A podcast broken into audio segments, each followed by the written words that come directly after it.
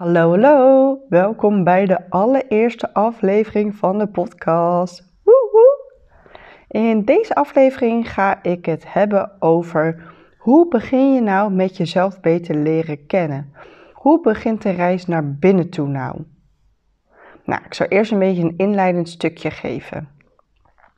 Als kind zijnde, als baby zijnde, als peuterkleuter ben je vaak nog onbevangen. Je bent ontvankelijk. Je staat open voor dingen. Je ziet de wereld met een heldere blik, nog zonder oordelen. En je leeft gewoon in het moment. De het ene moment heb je zin om met de knikkers te spelen. En het andere moment heb je weer zin om stickers te plakken. Het is allemaal goed. Er zit nog geen, orde op je eigen gedrag. En je doet gewoon lekker je ding. Maar door de tijd heen hebben we geleerd, hebben we gehoord dat wat we doen niet goed is. En dat begint vaak al bij de basisschool. Dan moeten we van een bepaald tijdstip tot een bepaald tijdstip in het gareel zitten. En als je dat niet kan, dan ben je of druk, of je kan je niet focussen, of je krijgt een plakkertje. Maar de bottomline is dat je het dus niet goed doet.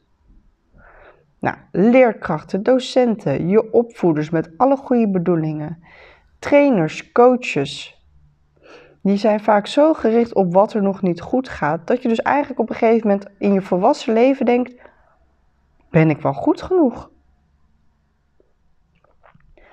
Alle ervaringen die jij in het verleden hebt gehad, die hebben in je onderbewustzijn een overtuiging achtergelaten.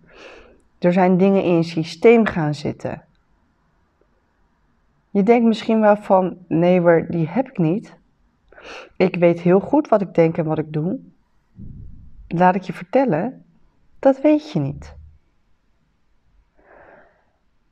Iedereen heeft ervaringen meegemaakt die niet leuk zijn geweest. En daar heb jij overtuigingen aangekoppeld, veelal negatieve overtuigingen die gaan over de kern wie jij bent of wie jij denkt dat je bent. Nou, laat ik niet gelijk afdwalen naar dat stukje, maar bij het begin beginnen. Stel nou dat je nu in je huidige leven als volwassen vrouw op de bank zit en denkt: is dit het nou? Is dit nu het leven waar ik als 16-jarig meisje over had gedroomd? Is dit wat ik kan? Of waarom heb ik elke keer bepaalde personen waar ik mij aan irriteer? Of bepaalde gevoelens die je kan ervaren die je gewoon zo naar vindt dat je er gewoon bijna onwel van wordt. Alles, of alle situaties die ik net opnoemde, zijn te herleiden naar dingen die je vroeger hebt meegemaakt en die overtuigingen die dus in je onderbewustzijn opgeslagen. We denken vaak dat we niet goed genoeg zijn, dat we het niet waard zijn. Dat zijn nogal pittige uitspraken. En fucking bizar dat je dat op volwassen leeftijd over jezelf denkt. En tegelijkertijd, voor mij in ieder geval, volkomen begrijpelijk. Ik ben daar ook geweest. En ik denk dat velen met mij daar zijn geweest. En misschien sommige van jullie die nu luisteren, daar nu zijn. Nou, hoe kan je dan een begin maken om daar mee om te gaan? Om dus inderdaad te kijken van welke overtuigingen heb ik vroeger gemaakt, die ik nu nog indirect beleef, maar die totaal niet helpend zijn. Dat zijn de situaties waaraan jij je dus bijvoorbeeld irriteert, frustreert, die je boos maken, die je verdrietig maken. Of dat het je bijvoorbeeld maar niet lukt om een baan te behouden, of dat het je niet lukt om een liefdesrelatie te vinden.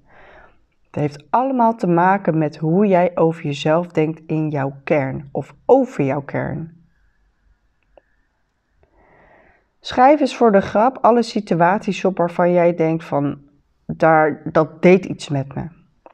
Schrijf gewoon een paar steekwoorden op over de situatie. Het hoeft niet een heel werkboek te worden. En ga eens na een paar weken kijken wat je allemaal hebt opgeschreven. misschien zie je wel een bepaalde rode draad doorheen lopen. Dat als mensen jou het gevoel geven dat er niet naar je wordt geluisterd, dat je daar heel sterk op reageert. Of uh, dat je altijd het idee hebt dat mensen over je grenzen heen gaan. Dan is dat kennelijk iets waar jij verder op kan gaan borduren om te kijken hoe het komt dat jij dat bent gaan denken over jezelf. Want de grap is, als jij dat vroeger over jezelf hebt bedacht, want je kwam niet zo uit de baarmoeder, betekent het ook weer dat je anders kan gaan leren denken. Yes! Lichtpunt. Alle overtuigingen die je vroeger hebt opgedaan en hebt eigen gemaakt, waarmee jij je bent gaan identificeren, kan je ook weer gaan herprogrammeren. Dat kan. Dus de veranderingen die je graag zou willen zien in je leven, die zijn mogelijk. Mogelijk als jij de eerste stap gaat zetten om de situaties in je dagelijks leven, waarin er wrijving is, irritatie, boosheid, angst is, te gaan bekijken. Wat gebeurt er? Wat roept het bij me op? Wat doet dit met me? En vervolgens kan je van daaruit volgende stappen gaan zetten om ze dus een plek te geven. Om je verantwoordelijkheid te pakken wat het vroeger met je heeft gedaan en wat het nu nog met je doet. En of je daar blij mee bent, want dat is wel zo. De keus is altijd aan jou wat je ermee doet. Daar kan niemand iets over bepalen of beslissen. Als jij denkt, nou, vroeger heb ik iets meegemaakt en daar heb ik een bepaalde negatieve overtuiging over gemaakt en die belemmert me nu in mijn dagelijks leven en ik vind dat helemaal prima, ja, het staat je vrij. Maar het zou zo zonde zijn, want waarom zou je nu nog dingen willen geloven die jou belemmeren in je dagelijks leven?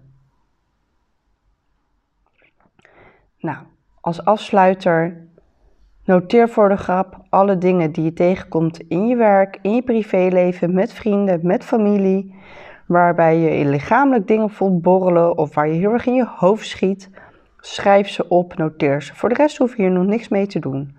Gewoon puur opschrijven, noteren en that's it. Dan begin jij met het maken van de reis naar jezelf. De eerste stap heb je dan gezet. Yes, en die stap is moedig, is eng.